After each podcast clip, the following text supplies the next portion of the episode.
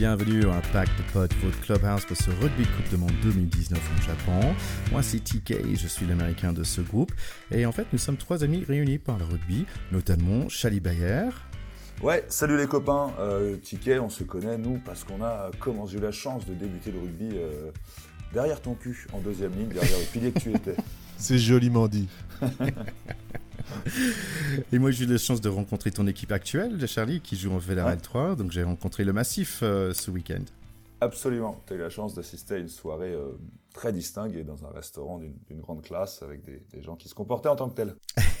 Exactement. Euh, et notre troisième de notre groupe, c'est Théodore de Saint-Remy. Théodore qui a joué à plusieurs clubs, mais notamment Racing.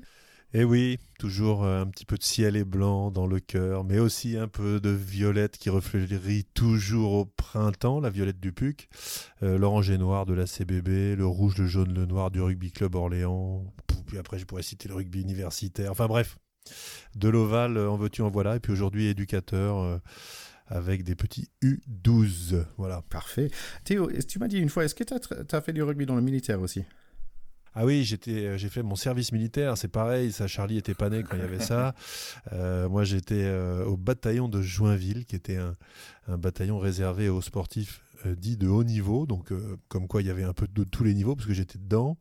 Euh, mais il y a eu des grands champions, Jean Galfion, Zizou, etc. Ils, ont fait des passages au, bataillon de Joinville. Et moi, j'ai fait la dernière année, la dernière section rugby, et on faisait des compétitions militaires, des voyages et, aussi des, des, démonstrations en France. Très très beaux souvenirs et aussi tous les tous les copains de la promotion 99. Parfait. Donc, tu as pu voyager avec l'équipe alors? Ouais, on a même été en Afrique du Sud à la fin pendant, pendant trois semaines. Euh, mais c'était aussi une compétition, c'était aussi des compétitions fédérales. C'est-à-dire que euh, l'équipe de France militaire, qui existe toujours d'ailleurs, hein, c'est une équipe officielle de la fédération qui permet à des nations euh, plus faible d'avoir des matchs de rugby contre euh, des, des, beaux noms parce que c'est l'équipe de France, mais ça reste l'équipe de France militaire. Et donc effectivement, pour que la France puisse jouer contre la Pologne, la République tchèque ou je sais pas quoi, évidemment, on peut pas se permettre d'envoyer la grosse équipe. Donc c'était aussi ça la philosophie de ces équipes-là. Oui, merci Théo. Donc, je pense qu'on va parler de, l'Afrique du Sud plus tard, ça c'est sûr. Euh, on a eu un week-end très très chargé, donc nous avons un épisode très très chargé aussi parce que il y avait beaucoup de super rugby et bon, il y a des certaines choses. Bon, il faut qu'on faut se en parle quoi. Euh, après Charlie, Charlie et moi, on a pu faire le, Paris Podcast Festival qui était vraiment un moment fantastique. Donc euh, nous allons euh, essayer de vous faire un petit un épisode de bonus par rapport à ça rapidement pour vous expliquer un petit, petit peu qu'est-ce qu'on a appris, qui on a rencontré pendant cette Paris Podcast Festival. C'était vraiment un super moment d'échange. Mais sinon, on a beaucoup de choses sur la planche. N'oubliez pas, il y a toujours de, le Rock Barbe, le Coupe de Monde de Rock Barbe, n'est-ce pas Théo? Alors bien sûr, cette Coupe du Monde qui se déroule, euh, elle, non pas au Japon, mais sur la page Facebook de notre partenaire, de nos copains de Big Moustache. Donc ça vote, ça vote, ça avance gentiment. C'est vrai qu'il y a un candidat qui se détache, euh, je vous laisserai aller voir lequel, mais nous, on a encore espoir que notre chouchou puisse le rattraper. Donc allez voter vraiment pour votre barbu préféré sur la page Facebook de Big Moustache. Et puis avec un peu de chance, vous serez tiré au sort comme votant à la fin. Et vous aurez un cadeau de Big Moustache et peut-être quasiment le plus beau cadeau qui puisse être une peut-être une soirée avec nous. Alors ça, ce serait un truc, euh, un truc de fou. Formidable. en tant que en tant que barbu euh, de, de, notre groupe, euh, en fait, j'ai fait un peu d'analyse de chaque barbe. Euh, cet épisode, comme on a quatre matchs, on en parlait. Bon, je pense que c'est pas le bon moment. Peut-être l'épisode prochain, je vous dé, je vous montre en fait, je vous démontre en fait ce, mon analyse de barbétique, on peut dire, je sais pas. Ouais, ou barbalistique. barbalistique, c'est pas mal. voilà, je, je, vous, je vous démontre tout ça la semaine prochaine. Allez, est-ce que vous êtes prêts, les gars? Comme toujours. Ah, on est chaud. On est chaud. Allez, on y va. Pack de potes, terrain 10 Bon, on a beaucoup de rugby ce week-end, notamment deux super matchs de samedi.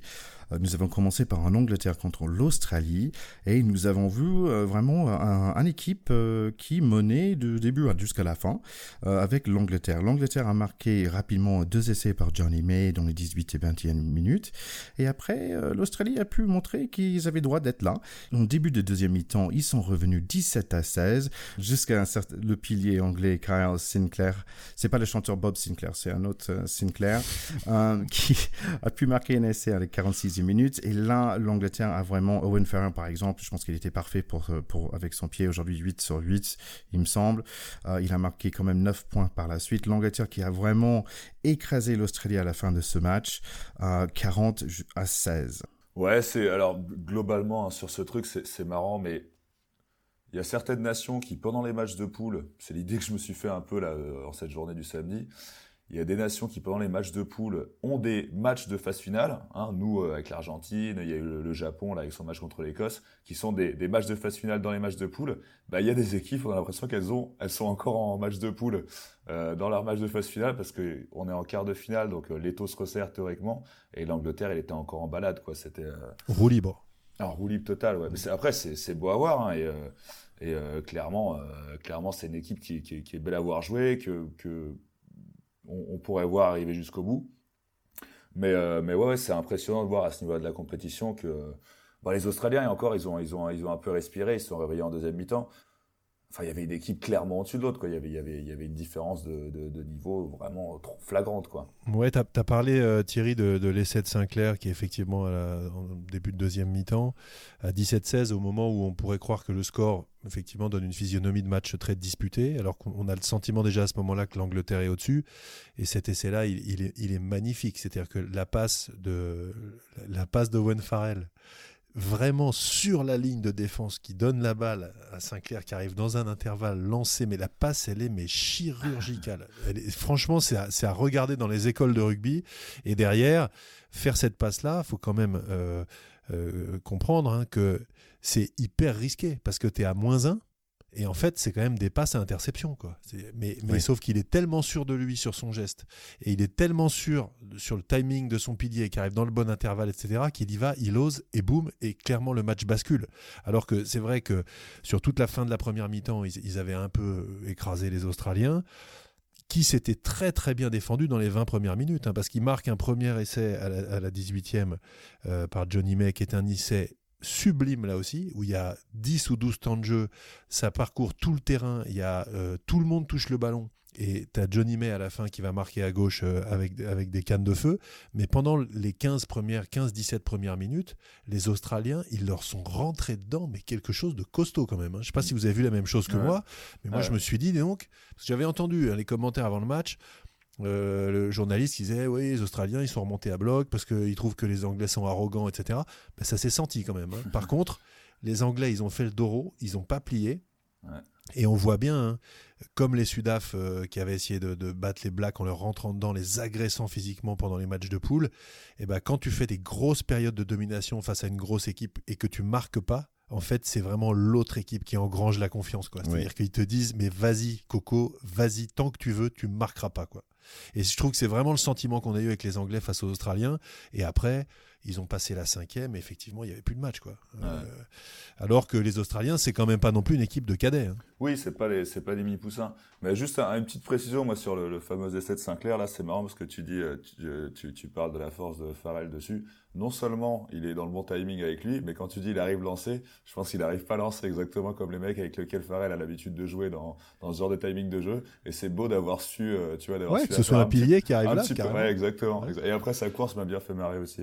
Et puis, et puis, euh, tu as cette équipe qui, euh, qui a aussi ce qu'ont souvent les grandes équipes de rugby modernes, c'est cette capacité à exploiter les turnovers et à, avoir des, un opportunisme extrême euh, sur les situations où l'équipe adverse lâche un ballon. C'est-à-dire que derrière, en plus, il y a une interception en fin de match par, par Watson. Enfin, ils leur ont un peu tout fait. Quoi. Voilà, ils ont fait un petit peu tous les registres. Alors, si je peux faire euh, comment j'expliquerai ce match à l'américain qui ne connaît pas très bien le rugby, euh, je dirais c'est comme euh, regarder Michael Jordan jouer au basket pendant qu'il était vraiment très très bon. Toi, tu es un mec de North Carolina en plus. Voilà, donc en fait, j'étais à Chapel Hill, North Carolina, c'est là où il a joué à l'université. C'est que c'était vraiment Michael Jordanville. Tout le monde adorait ce joueur. Et une fois, bon, je suis arrivé à 15 ans, je voulais voir qu'est-ce que ça donne vraiment. J'ai regardé un match avec lui et je dis, ah bah à la fin, bah ouais, c'était bien, mais, mais en fait, pour lui, c'était tellement facile. À la fin, il avait 39 ou 42 points, quelque chose comme ça, mais tu n'avais pas l'impression que c'était difficile pour lui. Et je pense que l'Angleterre, c'est vraiment un peu la même chose. Il vient de battre l'Australie vraiment euh, pas, assez facilement quand même. Ouais, c'est le, sentiment qu'on a. Il se dégage sur la fin de match, en tout cas, euh, un souvenir de facilité. je trouve que sur le début, en hommage aux Australiens, ils ont ils ont pas triché. Après, voilà, ils sont tombés sur plus fort, c'est clair. Ouais, je pense aussi. Après, c'est vrai qu'on aime bien porter un regard un peu humain ou sur les humains qui font ce jeu. Et moi, je voudrais juste euh, mettre en lumière, bon, il l'a déjà été avant moi par d'autres, mais le 10 euh, de, l'Australie, Léa Lifano, juste pour euh, son histoire qui est, qui est, absolument incroyable. Il y a trois ans, le mec, on lui diagnostique un cancer. Et, aujourd'hui, il est en quart de finale de la, Coupe du Monde de rugby. Quoi. C'est assez incroyable son histoire. Je trouvais ça joli. Et voilà, ça m'a un peu touché. C'était un peu bon, malheureusement, il a, c'est un quart de finale qu'il aura, il verra pas plus loin, mais, mais c'est une belle histoire. Quoi, Ouais, mais il est là, quoi. T'as des comebacks comme ça, c'est vrai que c'est toujours, euh, c'est toujours émouvant de se dire que le mec est passé par toutes les couleurs de l'arc-en-ciel et qu'à la fin, il, revient sur des matchs de rêve. Euh, tu, voilà, il doit se passer beaucoup de choses dans sa tête. Ouais. Ah, exactement. Bah, une chose qu'on peut dire, c'est que quand même Théo, il nous a dit, bah, il voulait absolument voir Angleterre contre Nouvelle-Zélande. Bonne nouvelle pour toi, Théo. ça va, ça va être exactement comme tu souhaites. la solution? Le, ce deuxième match alors, donc Nouvelle-Zélande contre Irlande. Nouvelle-Zélande 46, Irlande 14. En fait, je dirais, on, peut les compter vraiment comme dans un match de folklore. C'était 7 euh, essais contre 2. Ouais, c'est ça. C'était un peu, un peu un festival d'un côté et euh, un réveil euh, trop tardif pour être inquiétant de l'autre. C'était pour moi la physionomie. C'était vraiment quand j'en parlais aux potes, tu sais, t'avais vraiment cette impression d'un mec qui se fait péter la gueule et qui est au sol, qui est en sang, et l'autre il continue à mettre des patates, et tu te dis, mais arrête, arrête, tu vois bien qu'il bouge plus, quoi. C'est fini, il n'y a plus rien. Et là, on avait vraiment cette impression dans ce match, mais enfin, c'est triste, quoi. C'est un peu, euh, voilà, quand il y a une équipe qui s'amusait et l'autre, euh, tu te disais, euh, enfin, quand t'es joueur sur le terrain et que, tu te fais, tu te balader comme ça, t'as un peu hâte que, que les 80 minutes soient passées, quoi. C'est un peu le match de, ouais, de tous les superlatifs, c'est-à-dire qu'on a, on a du mal à à commenter tellement c'est impressionnant, tellement c'est à sens unique, en dépit là aussi d'une prestation honorable des Irlandais, hein, qui euh, pris un par un, euh, Johnny Sexton qui a pas un gros physique, qui te fait un match encore en défense dans l'engagement extraordinaire. Euh, le deuxième ligne Anderson, lui on en reparlera, j'avais repéré au tournoi l'année dernière déjà, c'est vraiment un super joueur, il s'est pas échappé. O'Mahony qui est là aussi. Franchement, il leur marche dessus et en face il y a du lourd quoi. C'est-à-dire qu'ils ont une capacité quand même à, te foutre 34-0 à la 47e 34-0 faut, faut avoir joué au rugby pour se rendre compte ce que c'est que d'être mené 34-0 tu, tu vois pas le jour. Et puis ils te passent toute la panoplie quoi. C'est-à-dire que du pick and go, un coup, des ballons portés. Après, je te la joue euh, un petit jeu au pied chirurgical. Après, on va faire un jeu de passe. Tout ça à 3000 à l'heure. Euh, voilà, avec en plus euh, Bon, les petites anecdotes qu'on aime bien, mais euh, Boden Barrett qui fait la passe à Jordi Barrett, euh, essai, euh, les mecs en phase finale de Coupe du Monde, il fait une passe à son frangin qui marque. c'est où ça s'arrête. Et puis sans parler du match que fait Scott Barrett qui était remplaçant au coup d'envoi, c'est-à-dire qu'ils ont remis le gros attelage rétalique. comment il s'appelle l'autre deuxième Whitelock. Des, des mois à Whitelock. Et t'as Scott Barrett qui rentre, il est encore meilleur que les deux autres. il fait une mi-temps, il touche 20 ballons, il te prend des renvois dans tous les sens. Enfin, les mecs, ils sont énormes. Donc effectivement, moi je vous laisse cette demi, on va la voir. Mais là, les gars, arrêtez tout euh, samedi à 10h. Même les gens qui n'aimaient pas le rugby, euh, dites à vos copains, ceux qui aiment le rugby, dites-leur. Là, faut voir ce match. Tu as deux équipes au sommet de leur art qui n'ont aucun point faible. Donc ça va être dingue. Ça va être dingue. Ceux qui seront pas devant leur télé, ils entendront le. Je pense que d'ici, tu vas entendre le choc que ça va faire. Je savais Théo que tu serais content de, de, parler de ton Jordi finalement. Ah bah Jordi, on voulait. Alors c'est vrai que nous Jordi pour les Français c'est un nom un peu ridicule. Euh, on a on a un petit souvenir. Je vais refaire la vanne. Charlie t'étais pas né, mais il y avait une musique que t'aimais peut-être bien Thierry comme moi. C'était dur dur d'être un bébé. C'est vrai que Jordi pour nous c'est ça. C'est dur dur d'être un bébé. Justement j'avais son âge moi. c'est dur dur de prendre un grand bébé dans la gueule en fait avec eux euh, parce que c'est c'est ça. C'est un. Il joue derrière mais il fait 1m95 un truc comme ça. On, parle en chanson. Euh, Charlie, on a noté une chanson pendant le haka. Ah ouais, bon, bah, alors, avec, avec, une suite des événements différents, ça aurait été. Mais c'est vrai que nous, dès le début, devant, devant, devant, le match, on était enthousiasmés par les supporters irlandais mondialement connus pour être, euh, pour, pour être géniaux, quoi, tout simplement. Euh, il y a souvent ce débat avec le haka, tu sais pas quoi faire, donc c'est une équipe qui regarde une autre équipe leur, leur, hurler à la gueule pendant, pendant une minute. Et euh, là, il y a eu une réponse des, fans euh, irlandais au lieu d'avoir une réponse d'une équipe. Il y a eu les fans qui ont chanté euh, The Fields of Hunton Ray. C'était assez. on a mis du temps à la reconnaître la chanson parce que le, le haka ils hurlaient pas mal. Mais je trouvais que c'était une belle réponse, quoi. Comme ça, c'était pas un manque de respect. C'est vraiment voilà quoi. Pendant que pendant que les, les All Blacks le rollent dessus, bah t'as as tout un stade qui dit à son équipe, les gars, on est avec vous, quoi. Et je trouvais ça vraiment beau. Je sais pas, je suis pas sûr si euh, les Anglais, tu penses que les Anglais, la semaine prochaine, on va entendre euh, Swing Low Sweet Chariot pendant la Ah, il y a des, bien sûr, ah, des chambreurs comme ils sont, euh, vu que. Oui, ils vont essayer, ils vont tenter un truc. ah ouais, c'est sûr qu'ils vont, ils vont, ils, vont la faire. Ils l'avaient déjà fait à Murrayfield la dernière fois qu'ils ont accueilli les Blacks. C'est vrai que moi, j'ai toujours un peu mal à, mon rugby, comme dit l'autre, quand je quand j'entends les Britanniques chanter dans les stades parce que les Français là-dessus on est tellement mauvais, ah, mais c'est horrible. On, sait dire que faire la Ola, la Ola et aller les Bleus. c'est ça. Bon encore quand il y a une Marseillaise, c'est sympa. Quoi. Ça prouve quand même que c'est eux qui les ont inventés quoi. Une fois Théo, tu m'as dit quelque chose par rapport à la haka où tu n'étais pas grand fan en fait. C'est surtout le, c'est surtout l'évolution du haka qui me plaît pas. Je, trouve que le haka c'est un truc très beau euh, dans l'idée parce que d'abord c'est un c'est un hommage euh, au peuple, euh, voilà, au peuple entre guillemets premier, euh, mélanésien, etc., qui sont, qui constituent beaucoup de ces équipes. et donc c'est une tradition et c'est un moment qui rend visible ces traditions-là. Donc je trouve ça beau. Et dans les années 80, encore 90, le haka avait quelque chose d'assez naturel, d'assez spontané.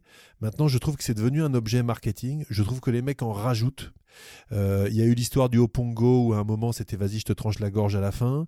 Euh, tout ça euh, fait que c'est un truc qui est devenu, je trouve, too much.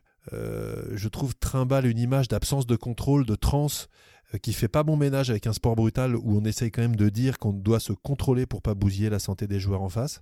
Et donc tout ça me gêne, tout ça me gêne et je trouve que ça évolue pas dans le bon sens. Donc finalement qu'il se fasse chanter dessus par des Irlandais, des Gallois ou des, ou des Anglais, ça me va très bien.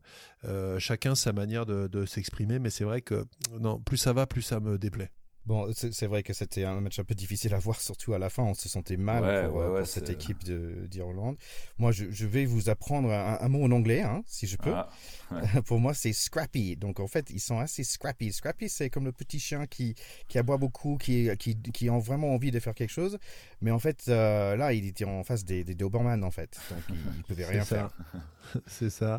Je sais pas si vous avez noté euh, le, le la combine qu'ils font en fait sur mêlée où c'est eux qui attaquent ils mettent Savea en 8 parce qu'il est pas mal plus rapide que Kieran Reed et, ça marche hein, d'ailleurs. C'est-à-dire qu'il part, lui il va défier euh, très fort sur le premier avec vraiment de la vitesse et ensuite Kieran Reed il prend de l'élan, il arrive, il, en remet une deuxième couche. mais et tu prends, es en défense en face, tu, prends un double lame, Savea et Kieran Reed dans la gueule. Avec le premier qui arrive, euh, qui part sur sa vitesse et le deuxième qui arrive lancé comme un obus, c'est quand même brutal quoi. En, fait, on avait noté aussi que en fait dans les dans, dans les rocks il y avait toujours un seul Nouveau-Zélandais qui a essayé de chercher le balle. Et après, il y a trois, trois Irlandais qui arrivent dessus. En fait, ça fait quatre Irlandais qui sont occupés par un seul nouveau Z. Donc c'est pour ça que leur défense est, tellement, tellement solide aussi. Et puis ils te sortent, euh, moi je, Aaron Smith, je le connaissais pas beaucoup comme joueur, c'est vrai, leur demi de mêlée, là je l'ai un peu découvert sur cette Coupe du Monde. Bon, c'est pas, c'est pas une star des All Blacks, c'est un bon demi de mêlée, bah, c'est le monsieur plus du jour, il te marque deux essais tranquille. Enfin bon, ils ont toujours, euh, voilà, c'est un éternel recommencement dans leur, dans leur réservoir de joueurs et dans leur qualité. Donc, euh, c'est, on peut que leur tirer notre chapeau. C'est, vraiment. Euh, euh, moi, je, pense qu'on peut dire que ça frôle la perfection là avec avec Nouvelle-Zélande. Ah oui, oui. Enfin, ça le frôle. ouais, oui, ça, ça, le touche même. Ça le. Après, voilà, moi je, je, pense que contre les Anglais, ça reste un match ouvert ils vont pas du tout, du tout marcher sur les Anglais comme ils ont ah marché sur les Irlandais, parce que les Anglais sont beaucoup plus forts. Voilà. Et ils arrivent à maturité, c'est leur projet, et eux, ils ont coché ce match-là aussi depuis des mois, des années. Donc, euh, pour moi, ça reste très, très ouvert comme demi-finale. Je pense que ça va être disputé et je serais hyper surpris qu'il y ait un gros écart entre les deux équipes. Donc, euh, c'est difficile de donner un vainqueur. Euh, mais je serais très très surpris qu'il y ait un gros écart. Je pense même que ce serait une, une opposition à un cran au-dessus que, que, contre l'Afrique du Sud pendant les matchs de poule. Enfin, c'est vraiment là, ils vont, on, a les deux équipes qui font le plus rêver depuis le début de cette compétition, en tout cas, qui se retrouvent. Euh, bah, c'est la finale avant l'heure, hein, faut pas se leurrer. Exactement. Voilà, c'est la grosse confrontation. C'est là où c'est là où ça va y avoir des étincelles, je pense, hein, vraiment. Ouais, les Irlandais, c'est en fait, Joe Smith, il est parti un peu plus tôt euh, que la fin du match et en, descendant, tu as tous les supporters qui, au lieu de, Enfin voilà quoi, ils viennent de voir son équipe se faire un peu martyriser quoi. Et, mais tous avaient énormément de respect pour ce mec, l'ont pris dans ses bras. Enfin il y a il y a un truc avec ses supporters qui est quand même vraiment chouette. Quoi. Ouais, c'est vrai que c'était des très belles images et c'est vrai que Joe Smith a fait, a fait un boulot fantastique à la tête de cette équipe. Faut pas oublier qu'ils les ont battus il y a pas longtemps, les Blacks quand même, et c'était à peu près la même équipe. Donc c'est juste que là, ils ont plus grand chose dans le réservoir aussi. Ils ont tellement donné cette équipe de leaders. Ils ont tellement donné. Là, je pense que c'est les matchs de trop pour eux. Quoi. et finalement, on a aussi vu un, sourire de la part de, de Best aussi. C'était le capitaine de... Mais c'était un peu sourire un peu triste parce que quand même c'était son dernier match. Euh, et bon, c'était pour remercier tout le monde. C'était vraiment un joli euh, standing ovation, je pense, pour, euh, pour tout ce qu'il a donné à cette équipe d'Irlande. Donc bravo à Best. Ouais, c'est ça. C'est au moment de, son interview de fin de match, là, quand on annonce que c'est lui qui va parler, il, essaie de prendre la parole, mais tu as tout un stade qui hurle autour de lui pour, je pense, lui rendre, enfin, rendre hommage à l'homme qu'il était. quoi. Il a été un peu, ému. C'est, on arrive aussi, c'est aussi ça dans les coupes du monde. C'est souvent les, au revoir de, gens qui ont marqué une décennie de rugby, quoi. C'est toujours des moments un peu, un peu touchants, moi je trouve, quand tu pars à la retraite sur le, sur le sommet de, de ta carrière sur une coupe du monde comme ça. C'est moi, en prenant 50 points, c'est un peu plus chiant, mais bon. Je tu vois, je l'ai pas mentionné en parlant de baisse. C'était pas J'étais ailleurs, tu vois. J'étais dans autre chose, là. On va pas le... c'est pour, pour, tout ce qui nous a fait chier. c'est vrai, c'est vrai. Il mérite bien cette bonne guerre. Allez, donc du, super rugby pour ce samedi. Le dimanche matin, c'était d'autres choses, malheureusement. Donc si je peux essayer de, faire un résumé de ce match Pays de Galles, la France, on peut dire que la France est vraiment très très beau pendant les premières 10 minutes où on marque deux essais très rapidement, notamment un certain Sébastien euh, Bon, on va en parler de lui plus tard, c'est sûr. Euh, aussi un autre essai trois minutes plus tard avec un joli ah percé de Vakatawa qui passe et passe et passe. Et voilà, il y a Olivier qui, qui, qui marque aussi. Donc la France qui mène rapidement dans ce match. Donc c'est sympa de les voir marquer euh, tout de suite dans les matchs. Bon, bien sûr, un petit moment faible. Donc euh, la France qui permet la, le Pays de Galles de revenir dans le match avant quand même de, marquer un autre essai. Donc nous sommes à, 19-10 le mi-temps. Assez content avec ce qu'on a vu avec cette équipe de France. Ouais, cette première mi-temps, vraiment, elle a fait... Euh, je pense que tout le monde s'est levé. On n'attendait peut-être pas la, la, France à ce niveau-là, mais tout on, avait la chance avec nous, on avait le, je pense de la confiance en fait. La, France a joué libéré. Euh, l'essai dont tu parles, là, le, deuxième, euh, euh, qui, a, commencé par, par Nakatawa, qui, qui était qui était, qui était en feu hein, ce jour-là, fini. Enfin, le rugby paraît simple quand c'est joué comme ça. Euh, c'est ça, ça a l'air facile. Euh, passe, passe, boum. Ouais, c'est ça, hein, ça, ça, coulait de source. Les Français étaient tellement en confiance que UG, il partait au déblayage sur, sur Navidi et euh, Alan Wynne Jones, tu vois. Donc je pense qu'on était dans un niveau de, de, de, de, Voilà, quoi, tout marchait, tout était bien, on avait en confiance. Cette première mi-temps, elle est elle nous a régalé, elle nous, elle a, je pense qu'elle a réconcilié pas mal de monde avec une équipe euh, de France qui nous a fait douter, quoi, pas mal dans les, années qui précédaient. Bah, là, j'ai quand même vibré, quoi, en a bandé devant ce truc. C'était, un beau moment, cette première mi-temps. Jusqu'au début de deuxième mi-temps, nous sommes dans un mall, euh, dans l'heure 22. Ça progresse pour les Français. Malheureusement, Sébastien euh, mis un grand coup de coude dans le visage d'un Gallois. Carton rouge direct et la France euh, essaie de, de, faire le, meilleur qu'ils peuvent. La France est sous le choc. Carton rouge tout à fait, ouais, tout à fait justifié. Mm. Il, a, il a, le mec a pété un câble, hein, clairement. Euh. Le, pire, c'est qu'il fait un petit regard, je sais pas si vous avez vu la vidéo, mais il fait un petit regard euh, alentour. C'est incompréhensible. Il est en train de l'étrangler, il repasse son coude devant, il regarde autour de lui, mais comme on est en fédéral, quoi, tu vois, je regarde si l'arbitre n'est pas là. Et, il met son coup de coude, sauf qu'il n'y a, a, pas l'arbitre peut-être dans son champ de vision, mais il y a toutes les caméras du monde. Donc c'est vraiment, ouais, c'est un, décrochage, quoi. C'est euh, un décrochage mental. Je sais pas ce qui. C'est dur aussi de, le juger sur. Euh, je sais pas, je pense que c'est un sport qui demande tellement d'engagement, de, de, violence contenue, quelque part, et de nervosité que je, Bon, nous amateurs, ça nous est, ça nous est tous arrivé hein, euh, sur, sur un terrain. en fait, ça, c'est, ça, c'était une question que j'avais pour vous. En fait, est-ce que Théo ou Charlie, est-ce que vous avez déjà euh, été, on va dire, est-ce que vous avez déjà subi ce genre d'action ou est-ce que vous avez déjà fait une action pareille? Oui, mais alors, c'est, c'est effectivement euh, des choses que n'importe quel joueur qui a joué devant et qui a vécu des matchs disputés avec de la tension peut comprendre. Voilà. Donc euh, moi, évidemment, ça m'est arrivé. J'étais pas du tout au, niveau de, Sébastien Vermaina, mais euh, j'ai pris des cartons rouges moi-même. J'étais un peu abruti euh, parfois sur le terrain. Donc, c'est quelque chose qu'on peut forcément excuser quand on se met à la place du joueur. Et il faut bien, je trouve, et c'est là où je, je suis pas complètement client du déferlement qu'il y a eu à, ce propos. Euh, il faut bien différencier l'homme et différencier le joueur, et en particulier le joueur dans cette circonstance. Donc, euh, il y a deux choses. Voilà, Sébastien Vahamaina, c'est un mec, il a donné sa vie au rugby, il est d'un courage exemplaire, il a mis son cul sur les terrains de rugby euh, de bonheur et dans des circonstances difficiles euh, partout, et, il a fait une très belle carrière. Et là, il est en plus au sommet, c'est-à-dire qu'il est super bon, il, il, marque son premier essai en équipe de France et tout ça. Et donc le mec, l'homme, euh, on est obligé de le défendre. Par contre, le, joueur et le, geste à ce moment-là, le geste en lui-même est complètement saugrenu, enfin impensable. C'est même pas impardonnable justement. C'est forcément pardonnable. C'est un peu impensable. Je sais même pas qu'est-ce qui lui, comment la connexion entre son cerveau et son coude finit sur la gueule de ce mec en face. C'est un truc que je n'arrive pas à m'expliquer. Euh, et je, trouve que c'est pas la peine d'en rajouter là-dessus. Voilà, c'est-à-dire qu'effectivement, ça a flingué le match et ça a flingué la Coupe du Monde de l'équipe de France. Maintenant, euh, ils ont failli passer quand même parce que euh, l'essai, de la fin du match, grosso modo, euh, après avoir eu toutes les explications dans tous les sens, on dit il n'y a pas d'en avant sur des arrachages. Si, il y a en avant sur l'arrachage quand c'est le mec qui arrache qui le fait. et là, il y a un tout petit en avant de 30 cm, mais ça reste anecdotique. Et pour moi, pour euh, peut-être soulager euh, la conscience de, de Vamaina, qui a annoncé entre-temps sa retraite, il dit que c'était une décision qui, qui, datait d'avant la Coupe du Monde, j'en doute un peu. Et j'espère, moi, sincèrement, j'espère qu'il reviendra sur cette décision, parce que je pense que c'est un joueur qui, a, qui va avoir envie de se faire pardonner. Et avec un peu de chance, toutes ces, toutes ces épreuves-là, c'est des choses qui vont le faire grandir. Mais c'est vrai qu'on paye ça très très cher, mais il faut quand même pas oublier qu'à la mi-temps, on mène que 19-10, on doit mener 26-10. Voilà, parce qu'on laisse mhm. Euh, mhm. pas mal de points en route. Euh, et euh, moi, le premier essai et la pénalité qui sont sur le poteau, j'étais, on prenait un petit déj avec des potes devant le match, j'ai dit, si on perd de moins de 5 points, on pourra venir chouiner sur ça.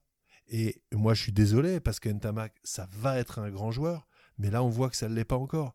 Est-ce que Johnny Wilkinson, est-ce que Daniel Carter, est-ce que, euh, je sais plus qui était le, le, 10, euh, voilà, ou, Owen Farrell, est-ce que ces mecs-là rateraient 5 points au pied dans des conditions pareilles sur une mi-temps de quart de finale de Coupe du Monde? La réponse est non. Voilà. Donc ça veut dire que la marge de progression de l'équipe de France, elle est dans la maîtrise, bien sûr, sur les coups de coude, mais ça, ça arrive une fois par siècle. C'est tellement bizarre comme geste. Honnêtement, ça n'arrivera plus. Voilà. Mais par contre, on n'a pas le droit de rater, de foutre des points faciles sur les poteaux en quart de finale de la Coupe du Monde. moi, je trouve que sur le début de match, quand tu, as, quand tu mets ton tempo, que tu y arrives, que tu marques et que tu viens pas enfoncer le clou avec les transformations, putain, mais là, tu mets le doute. Oui, c'est dire. Bah, bon, après, après, charger le buteur, c'est compliqué quand même. Mais ce que je veux dire, c'est que moi, pour moi, c'est un peu dans la même veine, dans le sens de, de, maturité de l'équipe. C'est-à-dire qu'on a des joueurs brillants, on a des, on a des pépites, quoi, si tu veux on a des mecs, je pense, comme tu dis, qui vont devenir des grands. Euh, on, a, on a du talent, quoi.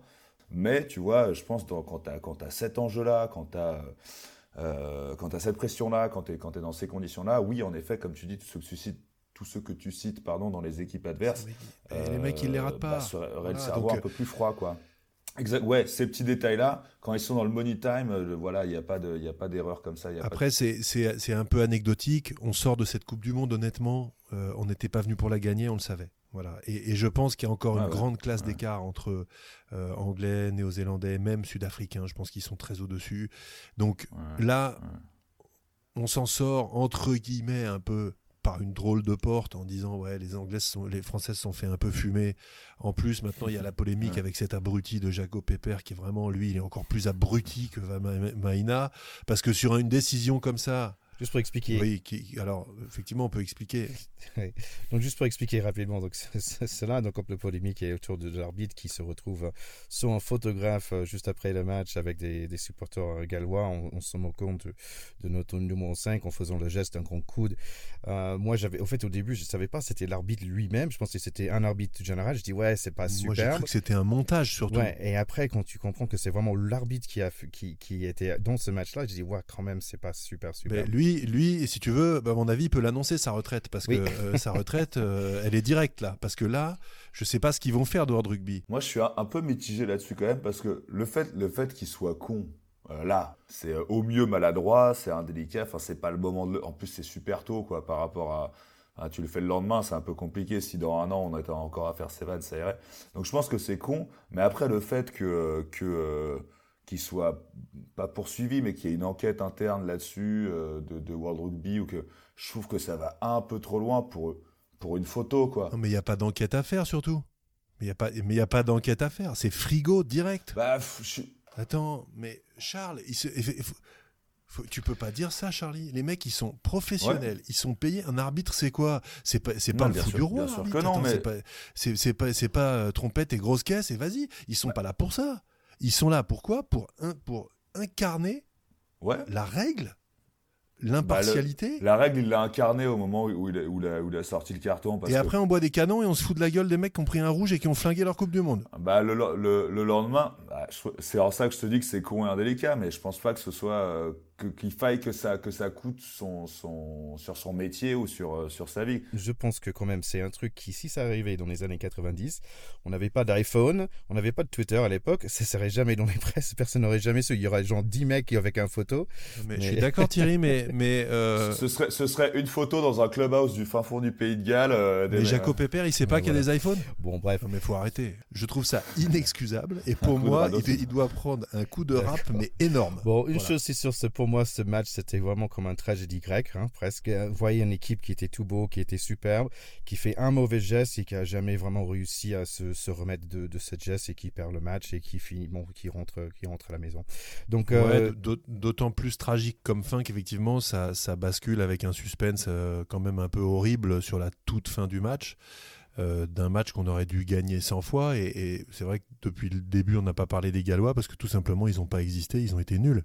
Voilà, ils ont été mauvais comme des cochons. Franchement, ils marquent un essai qui est un coup de bol en première mi-temps, qui est un essai complètement gag. Et le dernier essai, il leur est donné. Bon, il aurait aussi bien pu le refuser. Il le donne, il fait ce choix. Honnêtement, s'il le refuse, c'est pareil. Donc, moi, voir les Gallois, et après on a entendu Guirado dire c'était quoi? C'était ça les premiers ou deuxième mondial? Voir les Gallois à ce niveau-là, j'étais très surpris. Je les ai trouvés nuls, mais c'est aussi parce que les Français ont été excellents. Voilà. Donc, malgré euh, ces, scories qu'on aurait dû gommer, euh, ils ont fait un match de bout en bout où ils nous ont fait plaisir, ou même à 14, ils ont, eu une solidarité de fou. Ils perdent sur un fait de jeu. Voilà. Après, c'est vrai que on rejoint un petit peu ce qu'a dit Guerrado dans le vestiaire. Euh, les Français, depuis plusieurs années, ont vraiment pas eu de cul. Là, c'est encore une image où euh, c'est passé tombé à côté. On espère qu'ils ont bouffé le pain noir. Une nouvelle expression pour toi, Thierry. Euh, et, effectivement, que la génération des jeunes euh, bouffera le pain blanc et peut-être sera championne du monde. Allez, en 2023, on a le droit de rêver. en fait, quand- si vous êtes à New York, vous pouvez manger un super sandwich avec le pain noir qui s'appelle le pumpernickel. C'est vraiment Ça, très très bon. hein, mais bon, j'ai compris quand même, c'était pas ça. Hein, mais vraiment, dans son speech de Guerrero, ça m'a donné beaucoup de respect pour cet homme, pour cette capitaine. Et d'ailleurs, en parlant de capitaine, j'ai vu Charlie euh, ce week-end, qui, qui est quand même capitaine dans son rôle de capitaine pour son équipe. Charlie, je te trouve merveilleux dans ce rôle. Ça m'a fait vraiment plaisir de te voir comme ça. Victoire à l'extérieur, Charlie, ce week-end. C'est adorable mon ticket. Oui, alors bah, plusieurs choses. Oui, victoire extérieure à Bobigny. Merci les copains de, de le signaler. On est très contents. Notre, notre équipe euh, commence à se retrouver. Par contre, le timing est, est- est vrai. Je vais me faire charrier évidemment, mais j'étais remplaçant ce week-end. Là où je- pour le match de dimanche, j'étais remplaçant. mais merci Ticket. En tout cas, ça m'a fait plaisir que tu passes nous voir. C'était un plaisir aussi. Euh, et juste pour l'anecdote, le pain noir en Allemagne, c'est aussi très bon. hein. C'est, il n'y a, qu'en France qu'on n'aime pas le pain noir. Bah, c'est du pain brûlé, quoi, dans Ouais, l'expression. du pain rassis. Du pain rassis, du pain Mais brûlé. quand même, on peut dire que quand même ce match nous a laissé un mauvais goût. Tout à fait. Donc, si on parlait de ce dernier match de, de ce week-end, de dimanche, là, il y avait quand même Japon-Afrique du Sud. Et euh, c'est toi, Théo, qui nous a parlé tout, ce- tout au début de notre podcast par rapport à un certain petit Faf de Claire. Et franchement, je deviens fan de Faf. il est génial, il est génial. C'est les demi de mêlée à l'ancienne parce qu'il a un petit gabarit, alors en hauteur en tout cas, pas en largeur. Mais t'as vu le match qu'il fait? Bah, C'est le demi de mêlée qui te fait rêver, quoi. En, en anglais, je dirais ce mec-là, c'est un ankle biter. En fait, il, il- il mord des chevilles. En fait, il, il est partout, il court dans tous les sens, et il, il- il attaque des mecs, il, il plaque des gens, mais vraiment au niveau de, de cheville, c'est vraiment un truc super sympa à voir. Bon, si on parlait rapidement de ce match, euh, on voit tout de suite un maîtrise par, euh, par l'Afrique du Sud avec un essai euh, à la pro- quatrième minute par euh, Map MP. euh, qui va, Bah, ma pimpi, merci beaucoup. Euh, donc on voit, moi je trouve que le Japon, ils, étaient un peu sommeil, ils étaient un peu groggy, ils avaient, ils avaient, ils pas à faire ce qu'ils avaient arrivé à faire dans tous les autres matchs. Il y avait un petit en avant, il y avait des coups de pied qui n'avaient pas forcément marché, il, manquait des plaquages, on voyait, ils n'étaient pas au même niveau que, tous les autres matchs, on les a vus malheureusement. Quand même contre une grande, grande défense d'Afrique du Sud, ils, font face euh, pendant ce premier mi-temps euh, parce que quand même ils ont réussi d'être que derrière par deux points, donc 5 pour Afrique du Sud et 3 points oui. pour, pour, pour le Japon. Moi, moi, ce qui m'a frappé en comparant l'écart, c'est qu'à la 47e, tu as 8-3 pour l'Afrique du Sud devant le Japon. Euh, et à la 47e, tu as 34 à 0 pour les Blacks devant l'Irlande.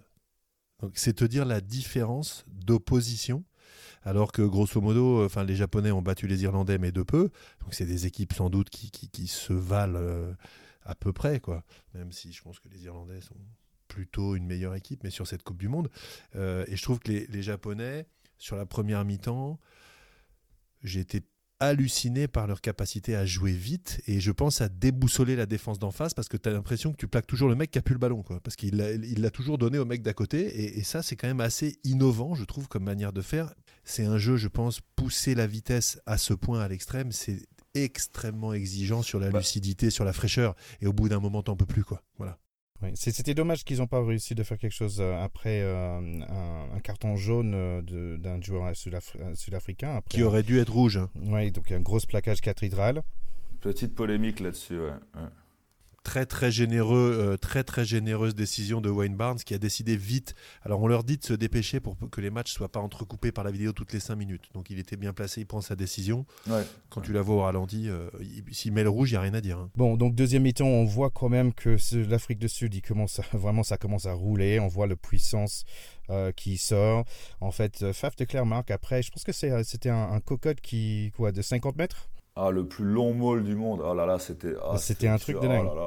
Oh un maul de 40 mètres, ce qui n'arrive jamais à ce niveau. Oui, oui, ouais, que c'est bien un peu humiliant et en même temps, ça, je trouve que ça, ça montre aussi le sens de la discipline des Japonais qui n'ont pas écroulé ce oui.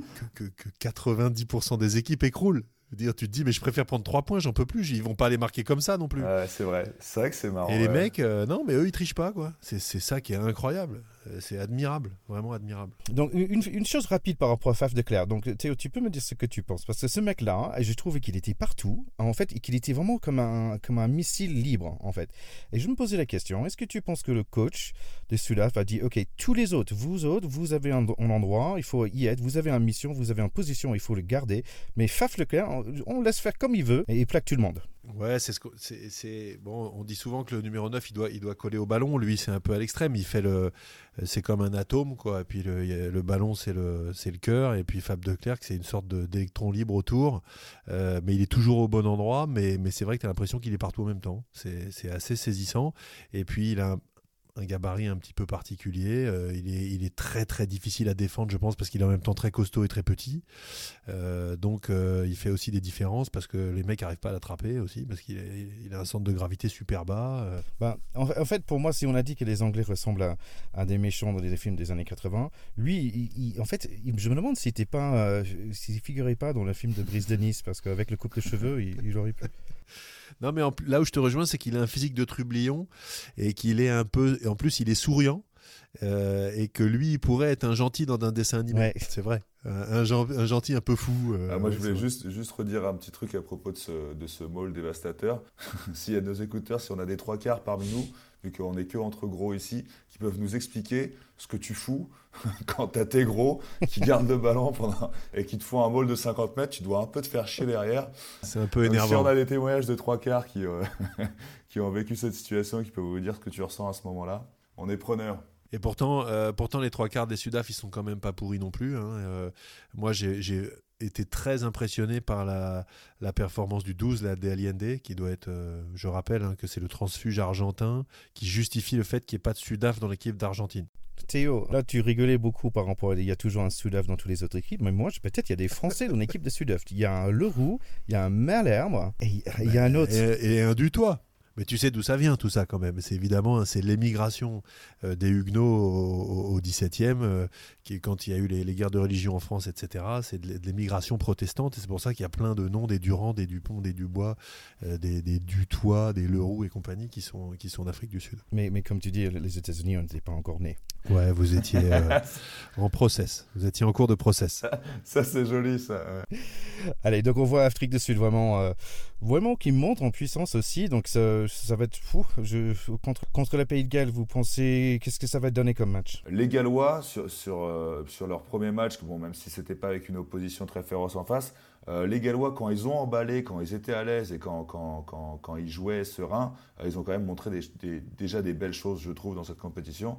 Donc si ils se remettent bien, si, si ça leur a servi un peu de fesser le non-jeu qu'ils ont eu contre nous, et qui se réveillent et qui se mettent à jouer comme, comme, comme, ils, ont joué jusqu'au match contre nous, je pense que ce sera moins une, curée que, Théo voudrait bien nous le laisser croire. Non, non, moi, curé, je sais pas. Je pense que ça va quand même dépendre de qui ils ont. parce que c'est une équipe qui n'a pas un très gros banc. Euh, je sais pas, est-ce que si Navidi joue pas, par exemple, Navidi c'est vraiment un régulateur chez eux. S'il n'est pas là, euh, ça va les faire douter. Par contre, euh, voilà, c'est toujours comme ça dans, les matchs, dans, les compétitions à matchs successifs comme ça. Quand tu prends un peu trop la confiance, parfois tu tombes de haut. Là, ce qui est sûr, c'est que la semaine avec Gatland, ça va pas être une semaine marrante et que la confiance, ils vont, ils en auront pas en excès. Donc euh, c'est peut-être leur planche de salut euh, de se dire on va se faire exploser par les Sudaf si on réagit pas et donc de réagir. Euh, voilà, moi je vois quand même le Sudaf passer. Voilà, mais je peux, je peux me tromper et de toute façon c'est l'autre demi-finale qui me fait vibrer.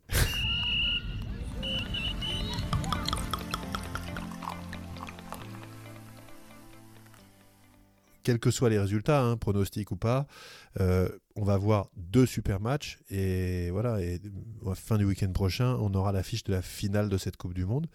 Euh, donc euh, on aura encore plein de choses à dire et un beau pronostic au moins à faire.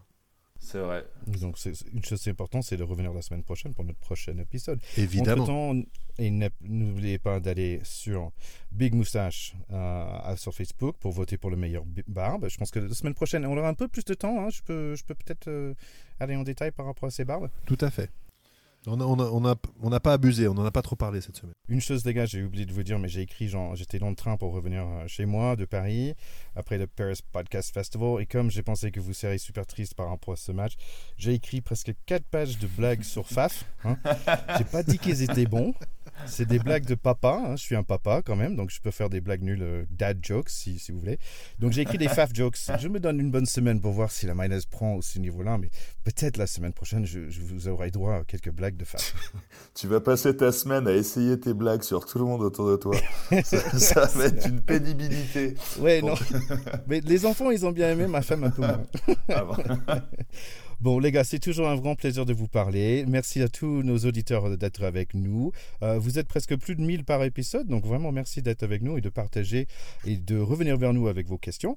Donc, ça peut être pack, à gmail.com, ça peut être sur le Facebook. Donc, si vous êtes sur le Facebook, vous parlez avec Théo. Si vous êtes sur Twitter, vous parlez avec Charlie. Et si vous êtes sur Instagram, vous parlez avec moi. Vous choisissez. Voilà. Ou tous les trois. Et si merde, ça va devenir un concours. on va tous gagner, Charlie. On va tous gagner ensemble. Il y a que des Allez les gars, c'était un grand plaisir cette semaine comme toujours. Bah pareil, un vrai régal, merci les copains. Oui, pareil. Plus ça va, plus on aime se parler. Donc euh, c'est vrai. C'est, bien. Allez, ciao les gars, bye bye. Ciao les copains. Ciao. Et merci à Manu Rodier pour la super musique.